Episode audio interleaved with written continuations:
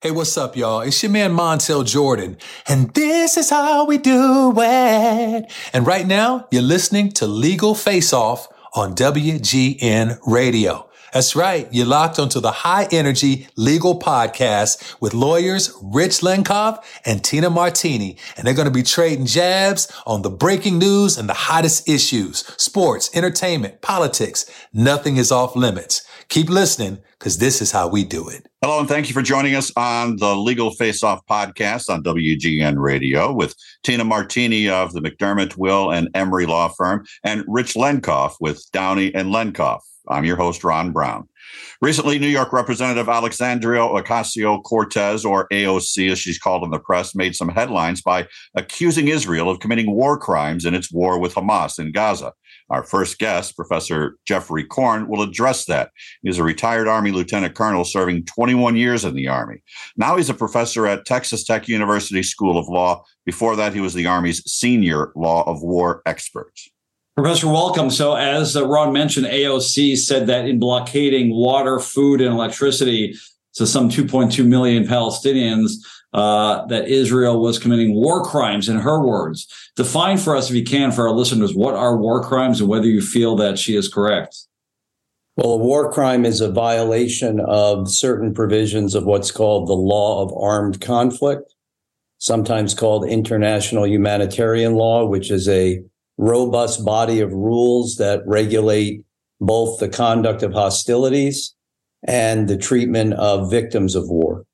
And the, the violations that are widely accepted as war crimes are incorporated into the statute of what's called the International Criminal Court. Um, and now, in response to her comments, first I want to emphasize I completely understand her sympathy for the suffering of civilians in Gaza and I share that sympathy. But I have to say that I think that the accusation of war crimes is both overbroad and legally uh, premature, to be honest with you. And I can explain that in more detail if you want to get into that. Yes, please do so. So the first issue was the decision of Israel to cut off resources to southern Gaza. Uh, military people would call those siege tactics. And the law of armed conflict does not prohibit siege tactics, and it doesn't require one side to provide provisions to the other.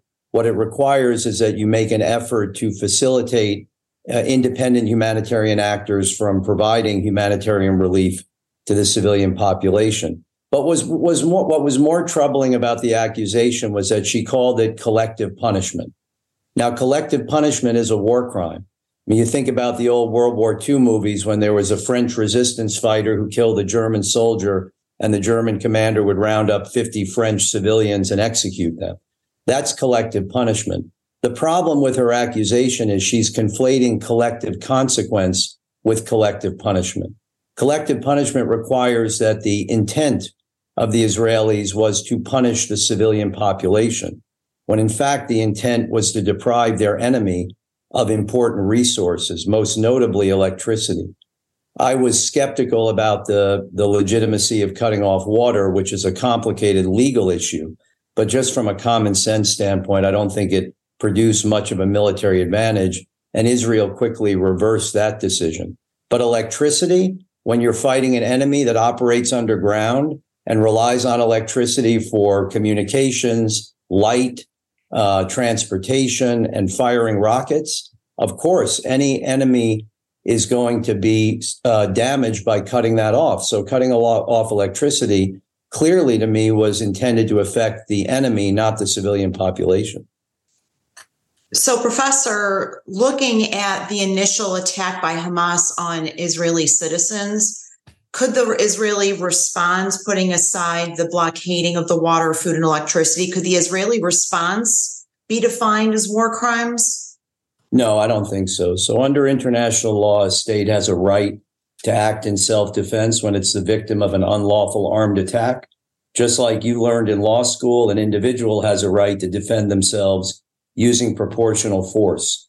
What gets debated is whether or not the Israeli action was proportional and people fall into the trap of assuming that proportionality is kind of a tit for tat equation. You fire one rocket, I'm allowed to fire another rocket.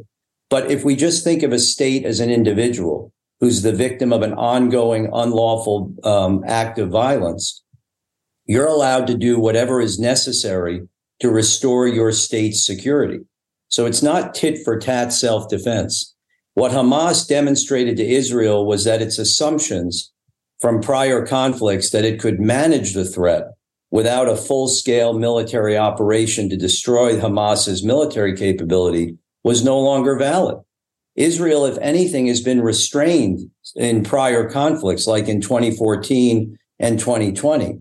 But Hamas blew that expectation out of the water. How do you tell uh, 300,000 Israelis who've evacuated the southern part of the country that it's safe to go back unless you completely eliminate this enemy threat?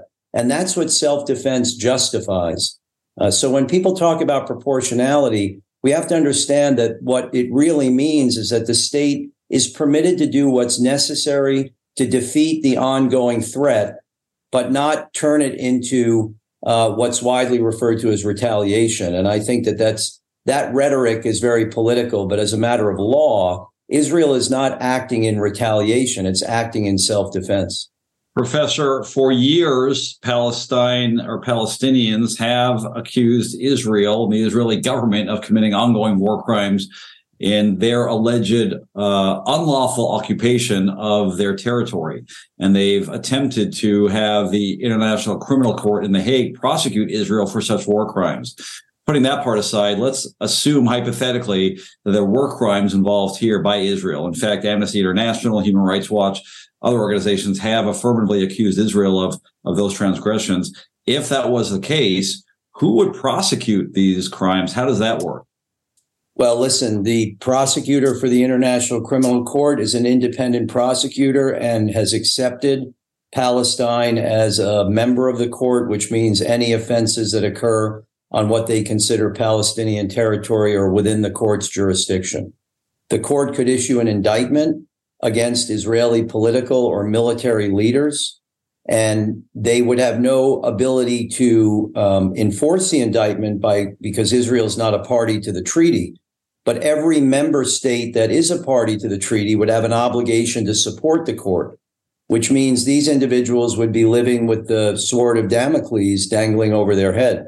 If they travel outside of Israel, particularly to Europe, now the United States is not a party to the court, but you could be a, a former political leader or a military leader and you go on a holiday in um, Switzerland or Germany and you get off the plane and the authorities would have an obligation to arrest you and turn you over to the International Criminal Court in The Hague.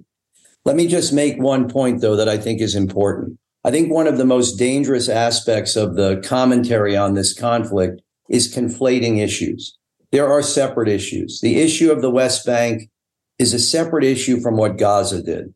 Hamas does not represent the, the vast majority of Palestinian people. They certainly don't represent the Palestinians in Gaza, I mean, in, in the West Bank. And Israel does bear an obligation to figure out some solution going forward to the, the situation in the West Bank. There's been a lot of violence in the West Bank that's been going unreported. Israel has an obligation to maintain law and order and to bring to justice anybody who engages in, in criminal violence in the West Bank. That's not what this issue is about. This issue is about conflict and one side of the conflict that has absolutely no respect for the rules of war and another side that's trying to follow them. So the most fundamental question your listeners should ask is pretty simple. Which side is trying to get civilians killed and which side is trying to avoid it? You don't add up civilian casualties to determine whether there's a war crime because the law focuses on what you're trying to do, not what you actually did. So when when the representative from New York acknowledged that what Hamas did on October 7th amounted to war crimes, obviously they did. What she didn't acknowledge was every one of the 8,000 rockets that's been launched at Israel since then is also a war crime because Hamas is trying to kill civilians. The fact that they don't do it doesn't mean it's not a war crime. Israel is trying to kill Hamas military operatives, and because of Hamas tactics, cannot avoid the tragic consequence of causing civilian casualties as an incidental consequence. And that's the focus of the law. Are you trying to kill civilians or put them in a worse situation, or are you trying to avoid that consequence?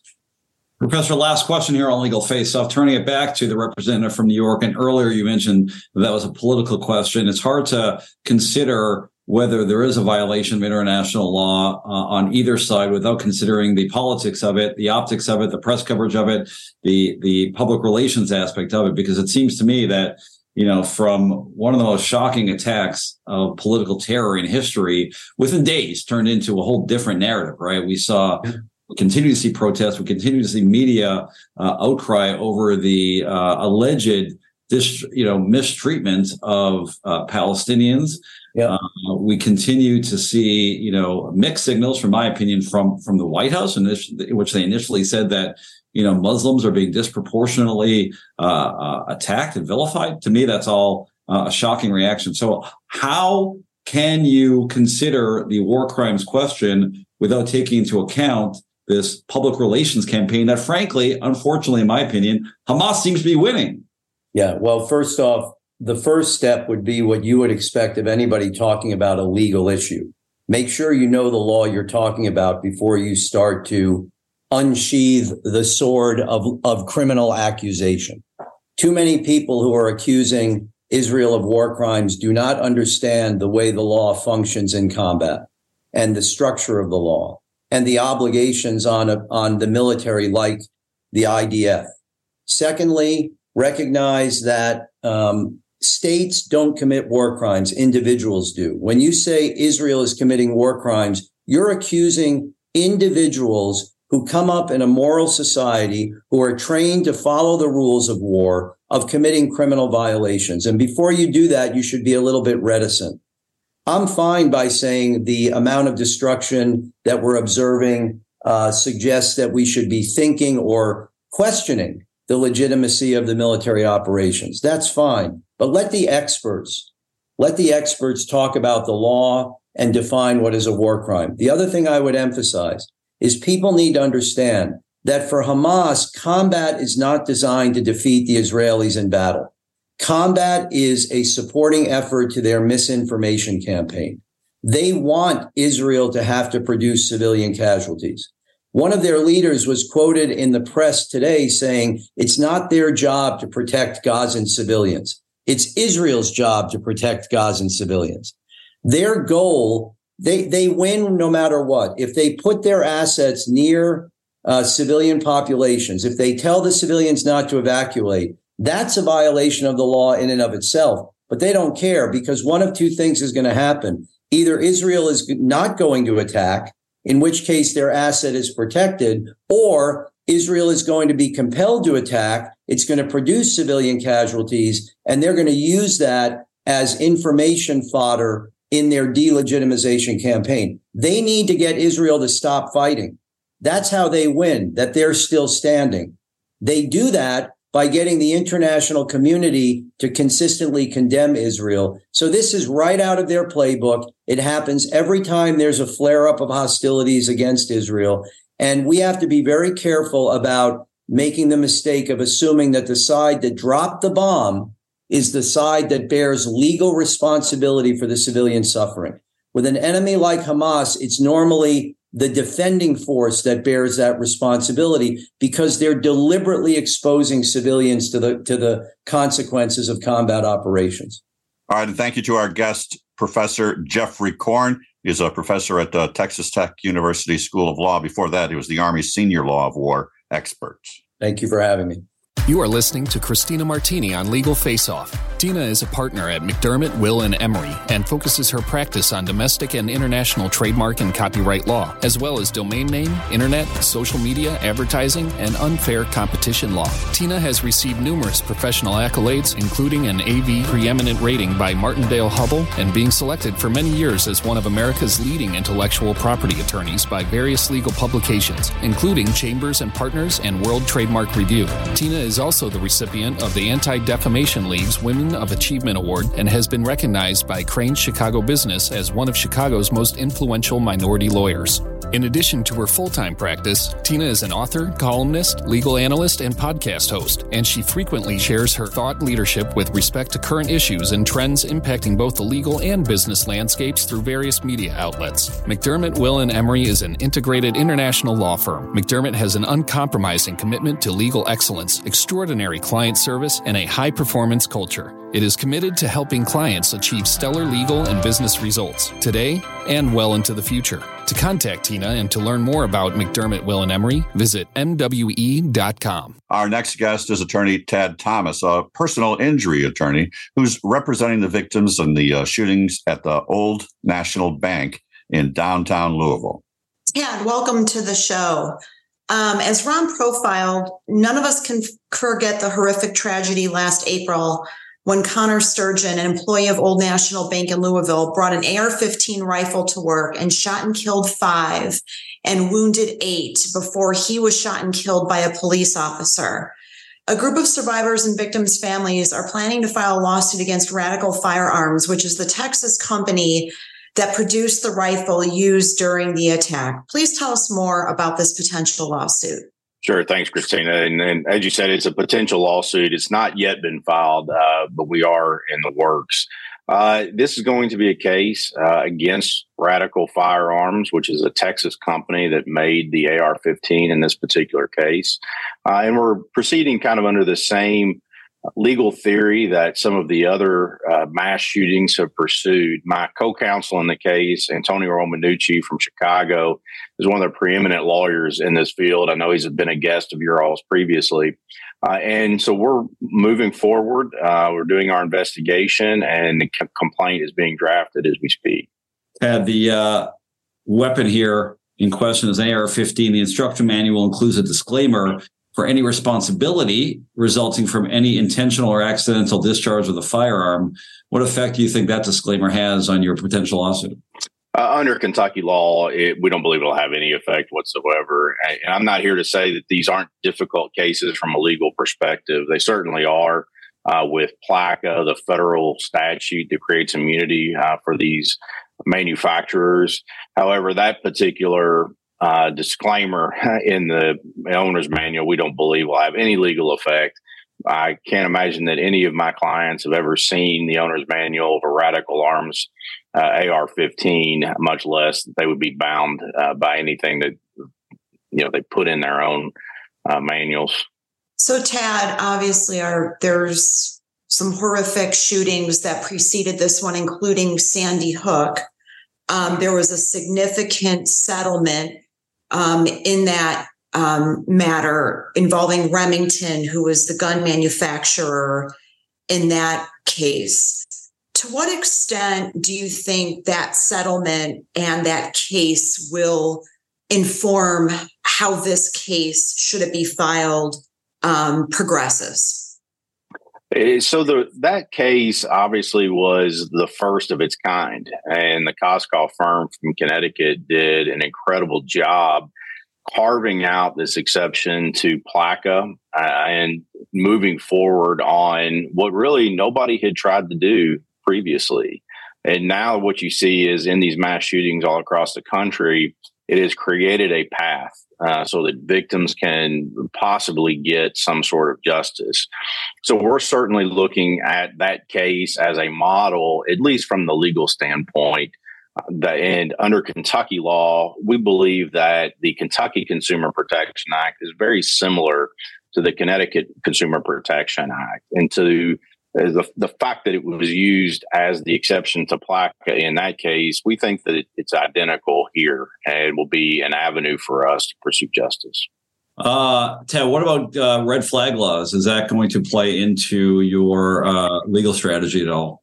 So Kentucky does not have red flag laws. Uh, we wish they did. Uh, maybe in this particular instance, if we had, the the family might have actually done something. You may know from the facts that uh, this young man had a year of serious uh, mental illness and had largely started doing better. And in the week prior, really started going downhill. And his own family reached out to medical providers uh, they had him an appointment just days before this shooting. Uh, unfortunately, unbeknownst to the family, uh, he had gone out and purchased this Radical Arms AR-15. But you know, maybe if we had a red flag law in Kentucky, maybe this would have been prevented, and there would have been a resource there for the family or the mental health providers to figure out a way to keep him from obtaining a weapon. What extent? So, to your point, Tad, to what extent? Apparently, the employer was also aware um, that he was struggling. And it sounds like it was a very unfortunate set of circumstances where the employer was on notice. Um, his his coworkers were on notice. He was grappling with a number of issues, including anxiety. To what extent does the workplace manifestation of troubles factor into cases like this? So, first of all, under Kentucky law, our work comp statutes are very strict as to what you can and can't pursue against an employer. And in this case, I think that it would would be a large legal hurdle uh, for us to pursue a claim against uh, the the bank. We have looked at that, and we have looked at different uh, legal theories as to that. Uh, based on our investigation, yes, they were aware that he had some uh, mental health issues going on, but so far we have not heard any evidence that they were aware that he was prone to violence. Uh, and nobody, you know, even our clients who knew Connor didn't know him as being a violent person. Uh, so, you know, maybe there's going to be new information as the case proceeds. Uh, but as we as we're currently sitting here with the information we have, we don't see an avenue against Old National Bank, and we're not pursuing that at this time. And last question here on legal face-off um, on this very important topic here in uh, in Illinois, not too far from where Tina is right now. Uh, the father of the Highland Park shooter uh, is facing trial for uh, reckless conduct charges for allegedly helping his son get uh, a firearm card, a FOID card, as it's known here. Um, news this week is that his son won't testify against him. But I know that you're pursuing civil remedies. But to what extent do you think uh, some of these parties, including family members, should be held criminally liable when there's evidence that they not only were aware of some predilections towards violence, but actually, in this case, allegedly facilitated the uh, acquisition of the weapon used to kill all these people? Uh, first of all, the old National Bank shooting is is different, obviously, from that one. That we don't have any evidence the family knew a that he was prone to violence or b that he had access to a weapon. And they and they are actually supportive of our case against radical firearms. Certainly though in those instances where you have anyone who facilitates whether it's a friend or a family member uh, anyone who's participating in allowing access to a weapon of mass destruction uh, to someone who is at a low point mentally uh, that is subject to a civil cause of action. And I think that we as attorneys need to pursue those cases. And hopefully that will serve as a deterrent in the future and, and maybe prevent one of these from happening. All right. Thank you to uh, Attorney Tad Thomas, an attorney representing the uh, family of the victims of the Old National Bank shooting in downtown Louisville. Thanks, Ron.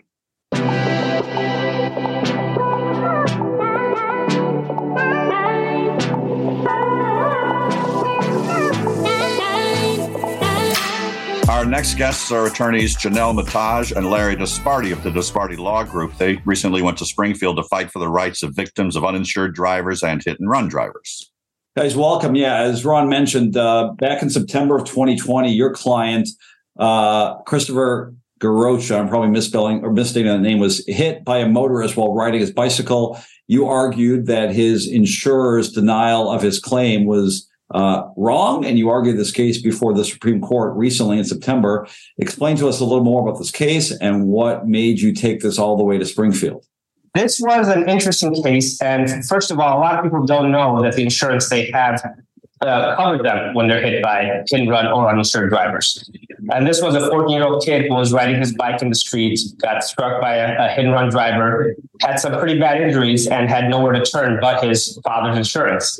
It was their initial denial, uh, uh stating that he must be in the insured vehicle in order to get benefits, that, that really sparked this whole thing, taking it to the circuit court. We lost at the circuit court, took it to the appellate court because as uh, the circuit court judge stated, and I quote this one: uh, "If you want to make a public policy argument, go make it at the appellate court." And that's exactly what we did here. And we won at the appellate court. And once the insurance company uh, appealed it to the Supreme Court, the appeal was granted, and we were going to take it all the way and fight all the way. Why was why was coverage denied? And what was the issue exactly that you were litigating? Sure. So uh, there's a specific provision in the insurance uh, contract that Christopher Viracocha's father had.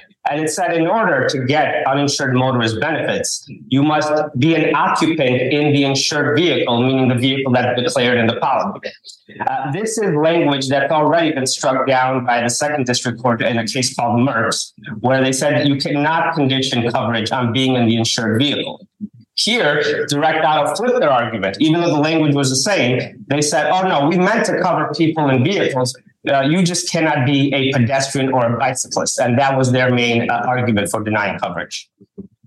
How prevalent are these types of denials of coverage? And what is someone who's in Christopher's position supposed to do if they end up getting struck by a car. And it seems like this is happening more and more frequently, especially given the prevalence of um, you know various streets in Chicago and elsewhere giving um, you know pedestrians as well as bike riders um, more access to the road. Sure, and, and, we do see a lot of this in, in our city, especially with uh, vehicles being stolen and involved in accidents. Uh, pedestrian bicyclists. The, the thing that we've noticed from the, our practice here, we're personal injury lawyers, uh, the majority of insurance companies, you know, standard insurance companies, they will cover these accidents. They do not fight it. They do not have any uh, language in their policies, such as the direct auto policy here. And I've only seen it twice um, from two different substandard insurance carriers who are trying to deny coverage uh, based on occupying the insured vehicle. Is what is uh, uh, the status of, of the case. So you argued it, right? Tell us about that, how that was, uh, how active the justices were, uh, whether any public policy concerns were raised in addition to the actual law, and also when you expect a decision. Uh, so the justices were active with uh, my opponent. He, he was first. He was the appellant. They asked him some very uh, important questions regarding what the public policy of our state should be in situations such as this. Um, I got a few questions uh, uh, involving the same area. We are currently waiting. We do not know exactly when a decision will be written, but we are anxious to get it. So, Larry, tell us a little bit more about your law group. Um, you take on some really interesting cases. You're a well known firm in Chicago. You've been named um, one of the most influential law firms in America by Trial Lawyer Magazine. Why don't you tell our listeners a little bit more about your firm and the types of cases that you take on? Yeah, no, for sure. Um, you know, our, our, firm, you know, we really focus on uh, four main practice areas: uh, personal injury, uh, people have been hurt on the job uh, that need uh, workers' compensation claims.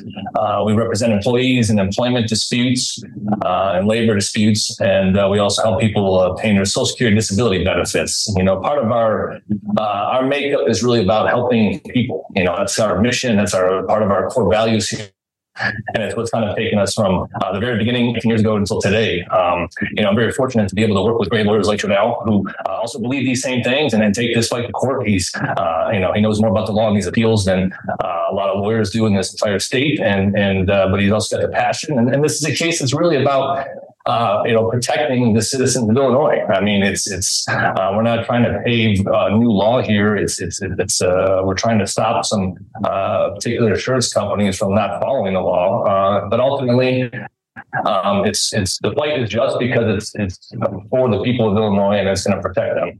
We also want to just quickly remind our listeners and viewers of uh, Buckets Over Bullying. This is a uh, great organization that was began by Larry and, and, one of your clients who unfortunately was uh, had a son that was the victim of some uh, some cyberbullying, and as a result, uh, you started this organization. Featured on another episode of Legal Face Off a few weeks ago, and in recognition of coming off National Bullying Month, uh, we want to again direct our viewers and remind them to uh, check out that episode, and more importantly, uh, support uh, Buckets Over Bullying as much as, as, as you can.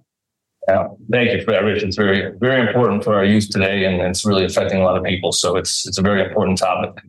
Yeah, wish wish the family our best, please. And I want to thank our guests, attorneys Jonel Metaj and Larry Disparti of the Disparti Law Group.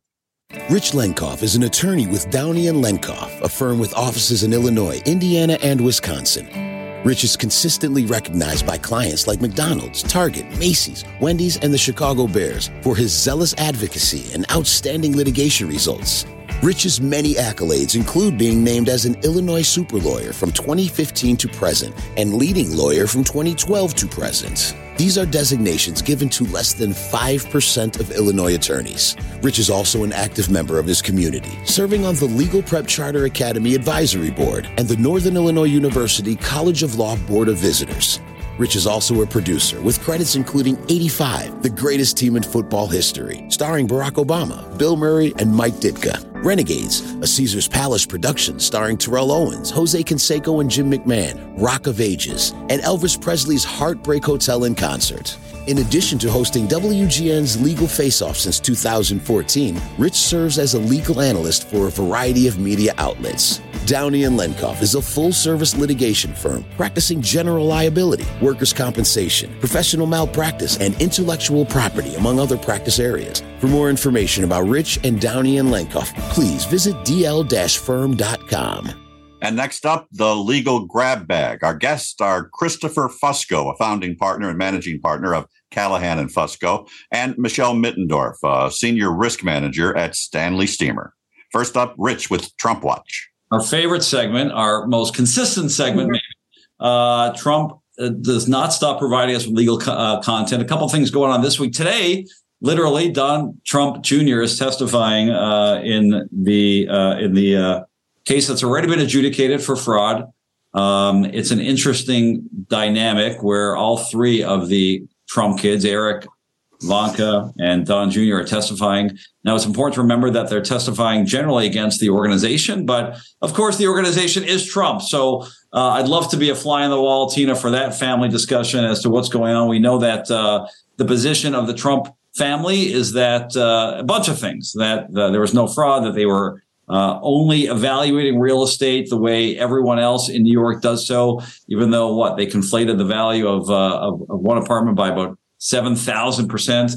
So it'll be interesting. There's no way that any of them are going to flip like some of the co-defendants in the other cases have flipped, right? We've seen a, a, a rogues gallery of flippers last week that we've discussed. I don't think, Tina, any of the kids are going to flip. Do you?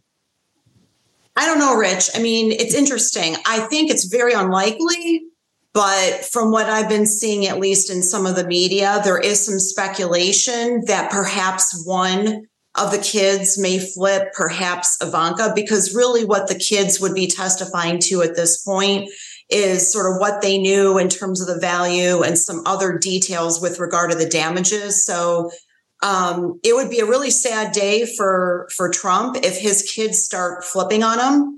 Um, but you know, I think that that's the value that they bring to the table at this point, given where we are in the litigation. Sad day for him. Using a Trump term, sad day for him. Good day, good day for justice, perhaps. The second part of Trump Watch this week, everyone, uh, and we'll, we'll, get with Chris on, on this one, is uh, the gag order. Another violation of the gag order. Uh, this is a game of, of, legal chicken where the two judges now are imposing gag orders on Trump, and he continues to violate them. And these are not just uh, threats, right? The judge now upped the ante by increasing the fine.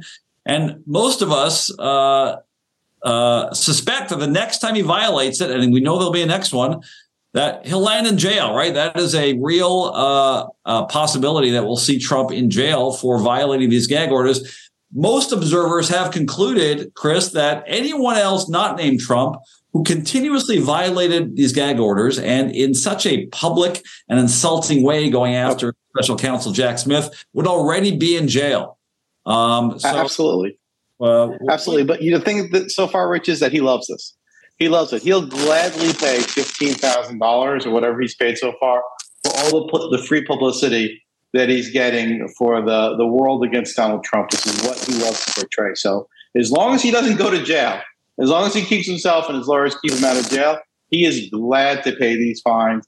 And yes, if it was you or me, we'd both be disbarred, but uh, we'd be in a lot more trouble. But I, I think that maybe it's a minority view, but he is happy to pay these fines and he's happy to be held in contempt. Yeah, Michelle, to, to, to Chris's point, we were talking offline that if uh, Trump's brand got a huge boost simply from the world's most famous mugshot, imagine what the perp walk with Trump in handcuffs walking into a Manhattan jail cell would generate. What I mean, he would the the the fundraising would be off the charts. Yes, it would. I mean, part of this, it's kind of interesting. Um, when you look at this, it's it's kind of the balance between is he's how like he walks just a fine line in what he says that he he knows how to keep himself again from getting handcuffs slapped on him and us having these discussions that they should be. I mean it is such it's interesting to watch how he worded what he he tweeted out. Yeah he did. He, tweeted, he tweeted up but he also has these you know hallway uh sessions every time where he just goes off the rails also yeah, and it's it's interesting because um, it's my take on it sometimes is, is, like you use the term off the rails, but then it's interesting how it's worded just enough that he doesn't get the handcuffs slapped on him.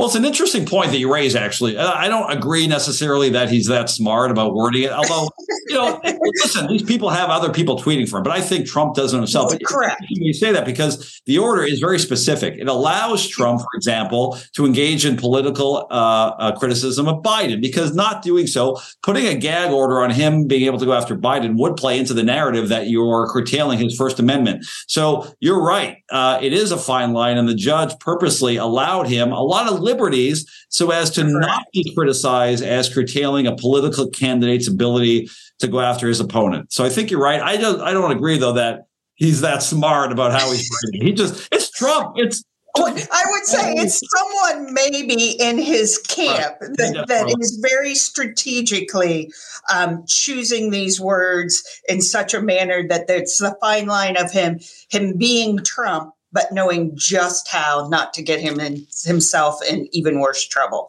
Although I think he probably liked it at this point.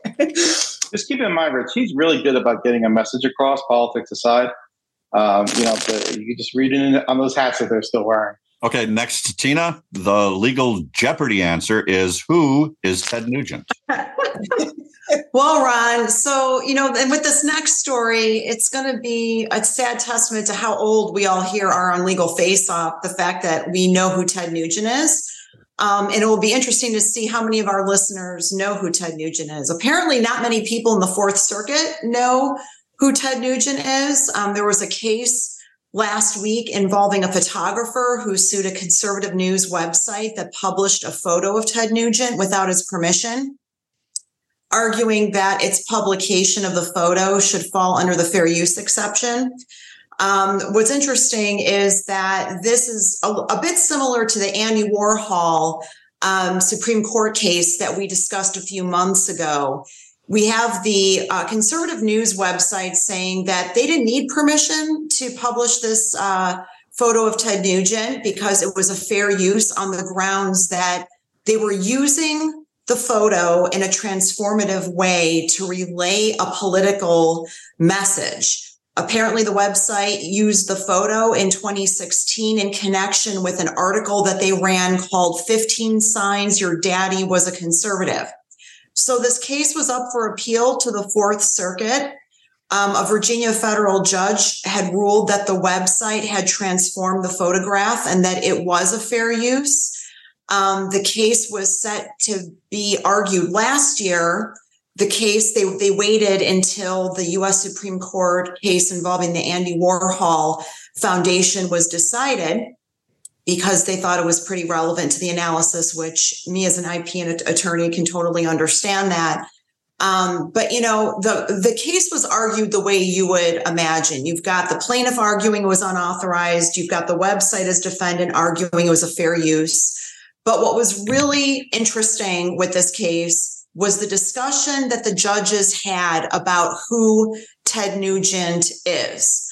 Um, there was some pretty funny dialogue um, where you had the judges asking um, the parties whether the picture was used to show what Ted Nugent looks like.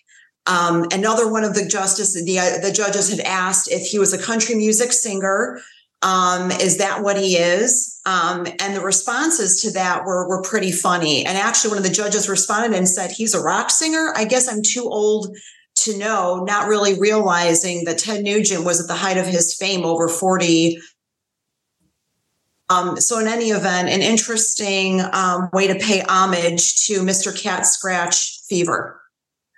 Yeah, I mean, you know, it's it's a sad day when the world doesn't recognize the musical majesty of uh, of Ted Nugent. But you know, speaking of of right wing politics, Ted Nugent has gone. Uh, actually, he's been kind of silent over the years, but for a while, he was the leader of the musical uh, end of the right wing movement.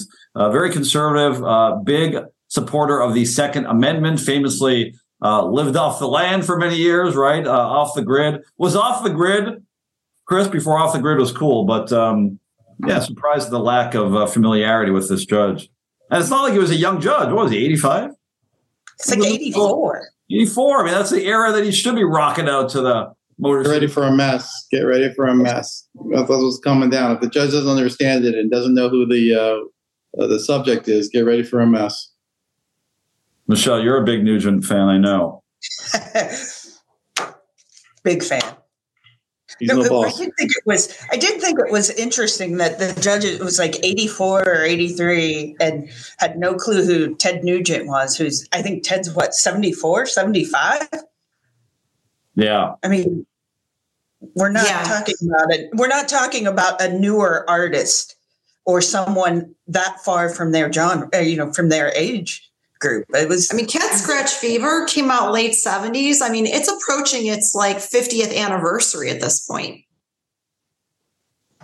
Where's the love? Roll ten. All right. Well, rich Oscar-winning actor Robert De Niro turned into a kind of a raging bull on the witness stand in his defamation trial. Yeah, you know, a little bit, a little bit, a little bit. the drinks are on. The drinks are on the house. uh, yeah, De Niro's. Uh, speaking of New York, there's always the great trials are going on in, in Midtown Manhattan. Uh, his uh, former employee, Graham Chase Robinson, has sued him, alleging that uh, he mistreated her, that he abused her over the course of many years while working as uh, his assistant. She claimed that he made her, Tina, uh, she, her, her, his office wife subjected her to everything from uh, requiring her to scratch his back to uh, late night phone calls to uh, other alleged abuses. My favorite part of the story is that uh, he yelled across the packed courtroom. He said, uh, "Shame on you, Chase Robinson! Shame on you." Just imagine, as the number, as the world's number one Bobby D fan, that's what you want from De Niro, right? You want him sitting in court. You want him just just ready, like, like you know, just just going on. Who do you think you are? Shame on you! Shame on you! Um, but you know, interestingly, he he admits that he asked her to scratch his back. Speaking of cat scratch fever, this is back scratch fever, I would say, because Bobby D, uh, Jimmy Conway himself admitted that he asked her to scratch his back, but he said only on two occasions, Tina, and because it was really hard to reach, which begs the question like, isn't that the definition of asking someone to scratch your back? You know, when you're asking someone to scratch your belly, that's like per se sexual harassment. But like, you know, that's when you really need someone. I understand. He also said that uh, he did ask her, he called her one time after 11, I believe. But that was, again, only happens, you know, celebrities, they're just like us. He called her at 11 p.m. to ask for a martini from Nobu. I don't know about you, but who hasn't? I'm not calling Nobu that often for a martini, so maybe there is something to these allegations. Um, Let's scratch but, over there. Let's scratch over there. over there, a little bit, little bit, a little bit further over there. Go on. If, if you admit that you scratch, you might want to think about settling the case. Yeah, exactly. Once you admit to the scratch, it's a Scratching. Very, it's an old school legal theory. It goes by this. Yeah. Admit to the scratch, pay the scratch. Hey, be done with it. Yeah, I mean, I love Bobby D. Don't get me wrong. He's definitely one of my favorite actors of all time. And I think some of these allegations, I mean, Rich, we've talked about cases like this over the years where it's just some of the things that are being alleged are really not all that far afield from what these types of folks who are paid handsomely. Now, granted, they work really hard, I'm sure, but you know these folks are being paid handsomely to help these stars do things that in the ordinary course they just can't do because of their schedules i agree the back scratching is a bit you know over the top shall we say um, but some of these allegations, Rich, you know, not to come too much to Bobby D's defense, but some of these allegations seem like they're really just, you know, like, okay, well, you shouldn't be working this job if you have a problem doing some of these things. Yeah. Michelle, I am watching you. What are your thoughts on this? And don't give me the wrong answer because I will take you down to Chinatown. well, it, I assume um, it's it's kind of interesting because obviously I have a I have a quasi work husband and have been referred as you know quasi work wife, and so like for me, I kind of on this I thought a lot of the allegations when I looked at it, I thought it was hilarious. Um, I think when you work, I think too, looking how long. Um, she worked for him and how long you work with someone and you have a relationship. Like there are just times and things that people just in general you become friends. I I actually thought it was some of the things were hilarious. Even ordering the drink from Nobu, like you're a personal assistant. Is right. in that kind of in the job description? Yeah, I mean, listen, you're working for Bobby D. How many? I think in the contract, you got to understand that at some point he's going to scream at you, "You blew it!" Yeah. I mean, like, look, my work husband carries my bags on on work trips. I mean, you know. Right. Yeah. Anytime you got to work husband, I think there's some some issues there, but uh, yeah, Ron, you know, uh, it's uh, it's a sin. You know, it's uh, it's a uh, it's a hoof you know, we gotta we gotta borrow this knife. delicious. Did you, did you think I'd have a different view, Rich? No, I didn't think so. But uh, you know, I learned how to I learned how to uh, pour ketchup from that scene in Goodfellas. You, you, you do the the rotation method. Delicious, delicious. A little bit, a little bit. You talking to me? There you go. Are you talking to me? Uh, Tina, we know employers are careful about who they hire, but apparently it also includes who you fire these days. Yeah, Ron. So a couple of weeks ago, a fired associate from the law firm Wilmer Cutler filed a pro se lawsuit against the firm. And as Rich and I know, it's these pro se lawsuits that end up often becoming the most uh, entertaining. Um, but it was a pro se lawsuit filed by a fired associate um, against the firm itself, one of its attorneys, and a John Doe, making a number of allegations, including d- discrimination based on his Cameroonian origin, as well as defamation through evaluations he received, intentional infliction of emotional distress as a result of the evaluations and interactions with a firm attorney. As well as allegations of retaliation, tortious interference with contract, and fraudulent misrepresentation.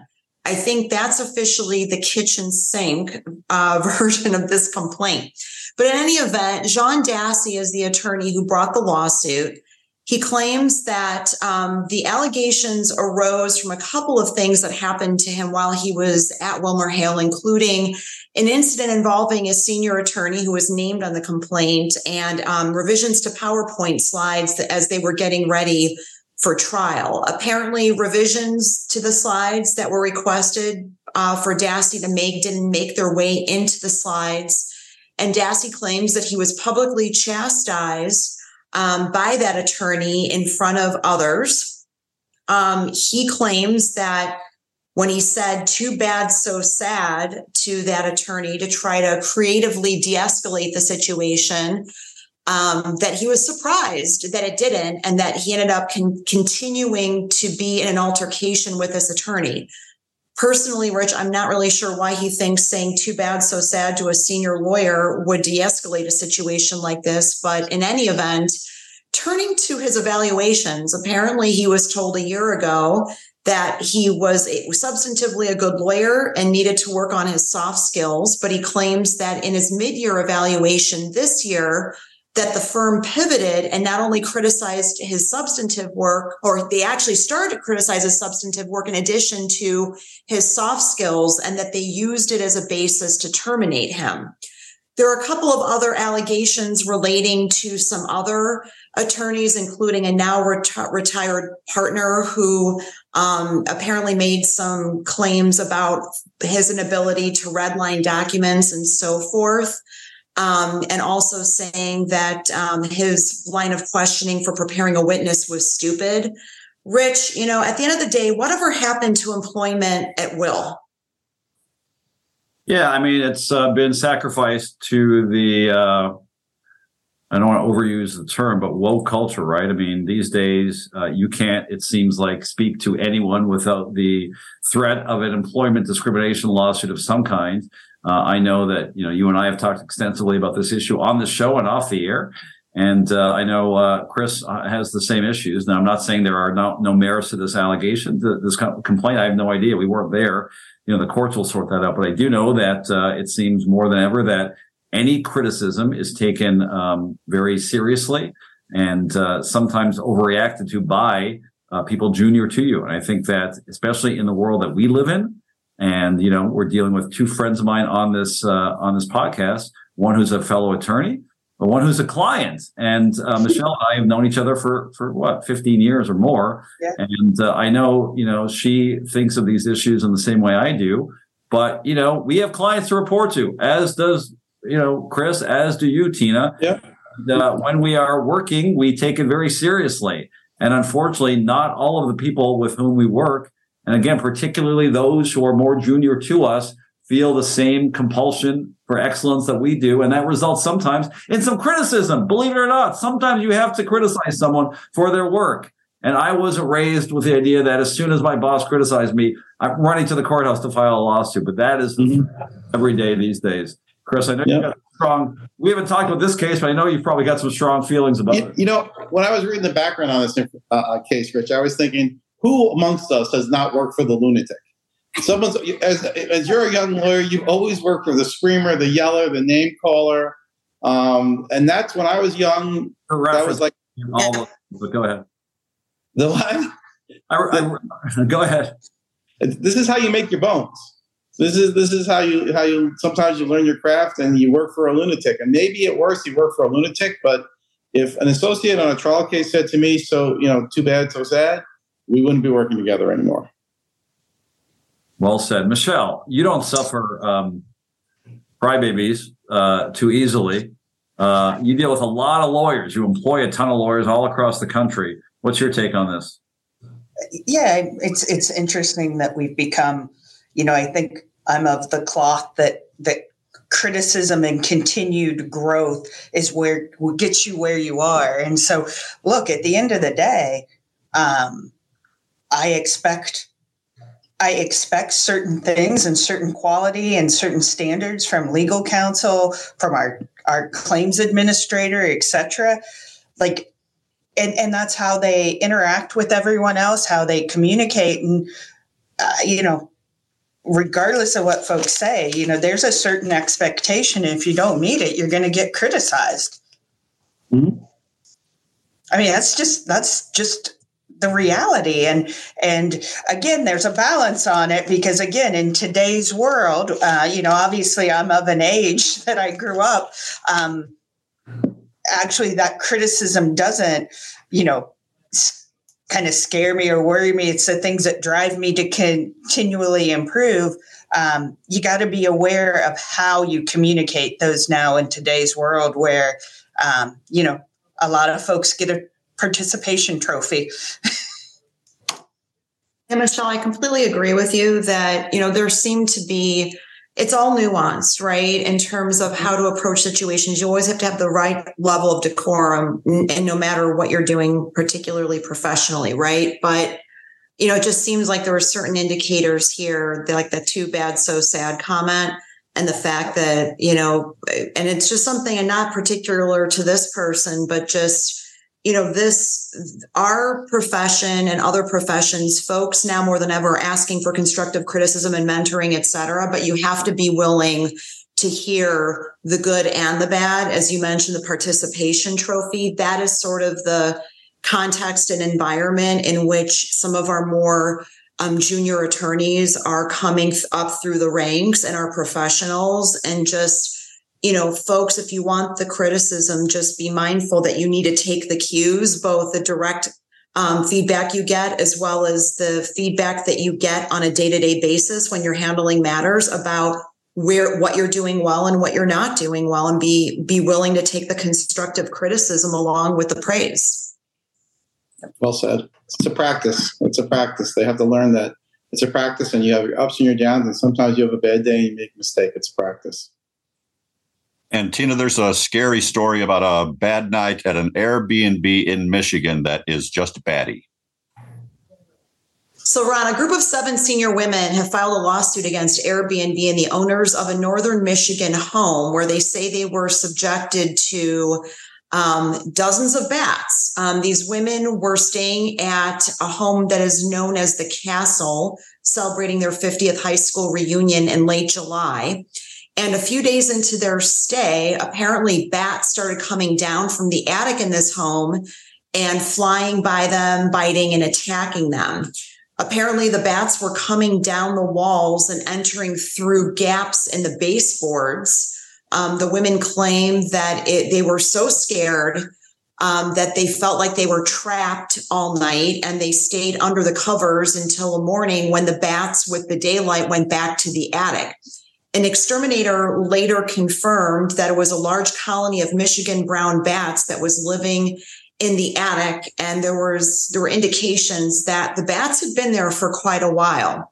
So the lawsuit that's been filed against both the owners of the home as well as Airbnb claims that they negligently allowed the bat infested home to be advertised through the Airbnb platform and that the homeowners um, who had responsibility um, for maintaining the property. It was their responsibility to make sure that the home was safe when renting it out. Um, Airbnb is pretty sophisticated. They've crossed this bridge before. Um, they have sophisticated agreements with property owners with whom they do business, and they offer insurance to those property owners and spell pretty clearly what is and is not covered by that insurance. And some of these agreements, Rich, are dozens of pages long. Um, so we're dealing with a, a very sophisticated co- company here, but at the same time, Airbnb has been under a lot of fire these days between hotels becoming more cost competitive and the changing landscape and costs associated with vacation homes um, that are were contemplated for rental through Airbnb and just having more supply than demand.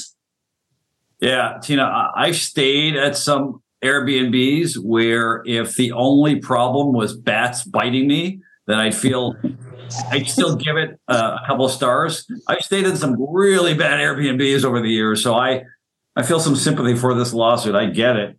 Um, I, I, love the fact they say that the whole ordeal ended uh, with sunlight. Um, yeah, because they're bats. That's what bats do. They stop attacking at sunlight.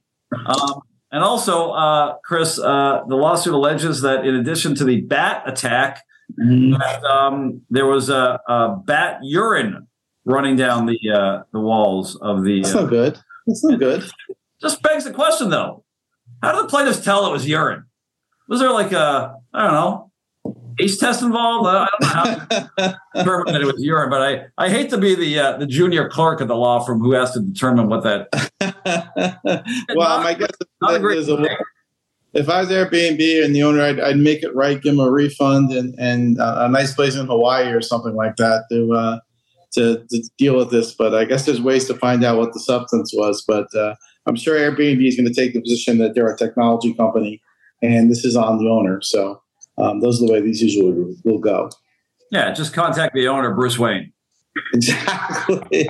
Maybe you never know. If it was a spider, you become Spider Man or Spider Person. Tina, Britney Spears had a number one excuse for bad driving recently. Yeah, Ron. So Britney Spears has been pulled over quite a bit lately um, outside of Thousand Oaks, which is where she um, she lives. Um, over the past couple of months, she's been pulled over at least two or three times. Um, the latest was a couple of weeks ago where she explained that the reason why she crossed the double yellow traffic lines was because she had to go to the bathroom and she had to go pretty bad. Um, what's really interesting is I don't know if our guests and if Rich, you had an opportunity to watch the body cam footage from the California Highway Patrol officer that pulled her over. Um, apparently, it was the same officer who pulled her over both on September 10th and October 6th. Um, you know, I guess if we're going to give props to Britney for anything, we should give her props for at least being super apologetic and polite. Um, not so much on the excuses that she was giving. Um, she had said that the reason why she didn't have her license, registration, and proof of insurance was because her security um, still had all of those things in her possession, in their possession, because she was on vacation and they were worried about those getting stolen and somebody potentially impersonating her or wanting to steal them to have them as mementos. Um, the first time she was pulled over in September, she was going 61 in a 40 mile per hour zone. Um, didn't have any of her license, registration, or proof of insurance there either. In the grand scheme of things, Rich, she's not paying all that much money to get herself out of these things. Maybe a few hundred dollars here, a thousand dollars there. But I think we as a collective should get together and come up with some better excuses for her. Yeah, I don't know if you remember uh, everyone, but uh, there was another famous person uh, pulled over uh, in California not too long ago. Uh, his name was Rodney King. You know who wasn't allowed out of the pullover and allowed to leave? Uh, Rodney King. So I don't know. I mean, it's it's an example of sort of rich white privilege, to be honest, of Britney Spears over and over again violating the law by her own admission. She, in the body cam video that you mentioned, she, you know, in her little baby voice says, Oh, I got to go pee. And she blocks the sunlight from the trooper. And the trooper couldn't be nicer to her. Let's, let's assume that this was not Britney Spears, but a, you know, young African American motorists in California. Guarantee you they wouldn't be afforded the same uh, privileges as Britney Spears. So that's one take. And, and number two, Chris, is, um, you know, uh, it's not the most famous body cam video we've seen lately uh, of Britney Spears. She is constantly posting TikTok videos of herself. The most la- the latest one, one that inspired lots of Halloween costumes that I saw, was this video of her dancing with knives, right, doing these crazy belly dance knives. Like, like by all means, let's let crazy Britney Spears, who's already been subject to multiple uh, involuntary, um, you know, uh, uh protection orders, let's let her dance around with knives uh, and let's let her continue to be on her merry way. Let's not think about maybe she needs a little more help, but yeah. Your point is really well taken, Rich, because justice needs to be blind.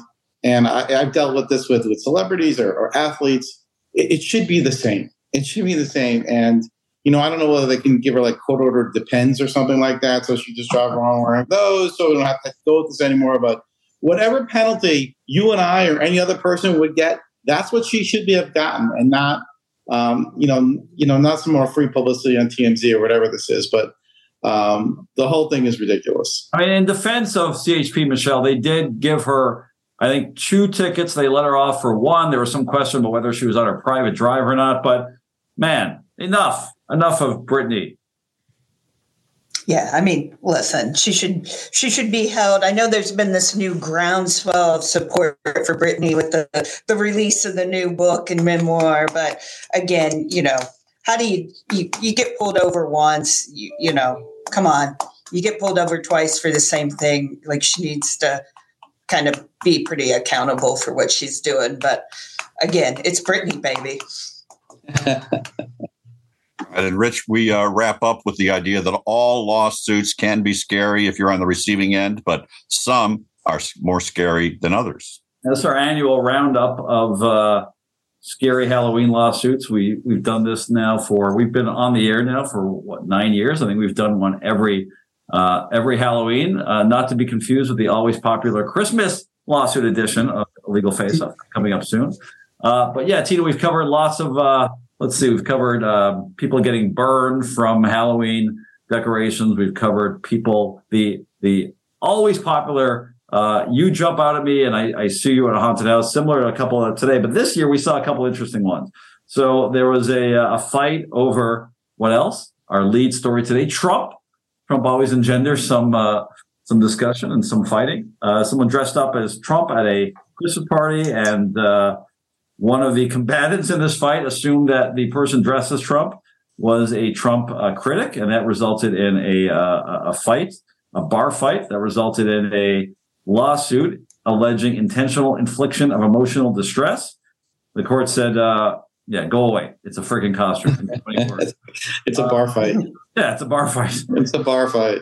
Was this in Jersey? This had to be in Jersey, Chris. I gotta look. Oh no, Connecticut. Close enough. In uh, yeah. Old Lyme, Connecticut, uh, Jersey adjacent. Uh, there was another lawsuit, Tina, involving uh, uh, Six Flags. Again, this is the always popular lawsuit where you go to a place that's scary and then sue the place for scaring you, right? this, this, this wizard uh, visited uh, Six Flags St. Louis in June of 23. Um, or actually, the decision was in June of 23. They visit around Halloween for Fright Fest, and uh, a, uh, a scary clown jumped in their their vehicle, and uh, this person got scared and allegedly tripped and fell. And uh, again, sometimes courts do the right thing, right, Tina? The court said, "Hey, it's called Fright Fest, dummy." That's pretty much the long and short of the legal analysis involved there. Agree, Rich. I mean, we've seen some really awesome cases like this, whether it's Thanksgiving or Christmas or Halloween, but especially it seems like Halloween is ripe with opportunities for these sorts of things, especially when we're talking about things like costumes that are flammable. Um, people, you know, there was that one case involving the person who used cotton balls um, to put on their like to use it as a body for their costume and then were surprised when the cotton balls were flammable. I mean, it's just, it seems like Halloween, while it brings out a lot of fun stuff, it also brings out the stupidity in people. And so that's why I look forward to this segment every year when we do it on Legal Face Off. Yeah. And, and Chris and Michelle, I mean, the, the, the serious legal theory that these courts are implying that we on the defense side of these kind of cases deal with every day, and thankfully these courts got it right, is, is what? It's it's it's contributory fault, it's waivers, it's personal responsibility, it's all the things that you know we argue all the time. And in fact, they were applied here. So when you go to a haunted house, the concept is you're aware of what you're getting yourself into. Be on the lookout. Be on, you know, understand that you're responsible for your own surroundings. And while there shouldn't be negligence subjecting you to injuries, you're going to get scared, right? Um, and, you know, frequently another legal theory is you sign a waiver prior to entering these facilities, haunted houses or amusement parks. Now, a whole separate discussion could be had. We actually had it earlier with our attorney who's suing the gun manufacturers as to whether those waivers are enforceable in many states. Surprisingly, they're not enforceable. But, you know, take responsibility. When you go to a haunted house, have fun. If you get scared, that's on you it's good to see this do not defense still applies. If, if you go to a fright fest and you get scared, that's on you. Absolutely. Michelle, we'll end off the segment with you telling us before we go to our roundtable question uh, what's your favorite Halloween costume of all time? Oh, favorite Halloween costumes? You know, I'm I'm going to throw it back to being kind of nostalgic, and I can't believe this. I kind of miss the days of our uh, of our kind of plastic wrap kind of body uh yeah the, the, kind of costume and then our masks where you could barely talk and you could barely see out of um i've got to just like i think that's like the best all time was i went as like a gremlin or something that's, and Frankenstein, that, that's that little elastic that break automatically yeah. you, have, you have to MacGyver the thing to yeah. staple it and and all that. But uh, that's a good one. Let's go around the horn and, and, ask, since we talked about my favorite actor of all time, Bobby D. We'll get to know all of our guests and Ron by asking everyone, what's your favorite Robert De Niro movie of all time? And I say that, and this is just coincidental that I'm wearing my, one of the suits today where I, uh, a Goodfellas quote in here. It says, uh, Bing, what are you doing here? All right, go ahead. Ron, favorite Bobby D movie of all time? Well, uh, there's about four or five, but I would think the first I would always go back to Raging Bull. Great performance, great movie, great story. Jake LaMotta, The Raging Bull. Though I'm no Olivier, I would much rather say if he fought Sugar Ray, the world, the world, a horse, a horse. Yeah, that's a great. That's a great one. Uh, uh, Chris, favorite Bobby D movie? It's Goodfellas by a little bit, by a little bit. A little bit. The drinks are on the house. You insulted him a little bit. Uh, a little bit. A little bit. Yeah, I'm gonna go. My mine's actually probably Taxi Driver. Mm. No one else here. no one else here. Tina, you can't repeat it. We know you love Goodfellas, but you can't repeat Goodfellas. Oh, well, I always say Godfather. He was amazing. Godfather Part Two. two. Yes. Part dos. Due. Absolutely. How about uh, we're going to go with Leslie and Lisa. Uh, Leslie might be too young to enjoy Bobby D, but let's see. Um, I looked them up, and I know the movie Breaking my Meet heart. the Fockers. Which one? Meet the Fockers. I've seen that one. That has. There you go. uh, Lisa, favorite Bobby D movie? The Godfather. It has to go back to The Godfather. I'll say one since Christina said two. Well, he's not in one. Oh, yeah, yeah, yeah. He wasn't in one. That's what I just said. He's not in one, but He played a young, of course, Vito Corleone. All right, well, you get a pass, I guess, because of your age. But you, you all, Raging Bull, Ron is my my fa- one of my top three movies of all time. The other two are De Niro movies, but um, you know, I'm going to say, um, I'm going to say, um, shit. What am I going to say? I was going to go with Goodfellas, but I'm going to go with um, probably Heat. You know, Heat is like in my top five. Of course, one of the all-time great scenes: Pacino and De Niro at the diner, um, and just every piece of dialogue of De Niro in that movie. Long movie is incredible. You know, he asks, uh, he goes, uh, "What are you fixing to be a penologist?" You know, you, you see, uh, you see me uh, robbing liquor stores with a "Born to Lose" uh, tattoo.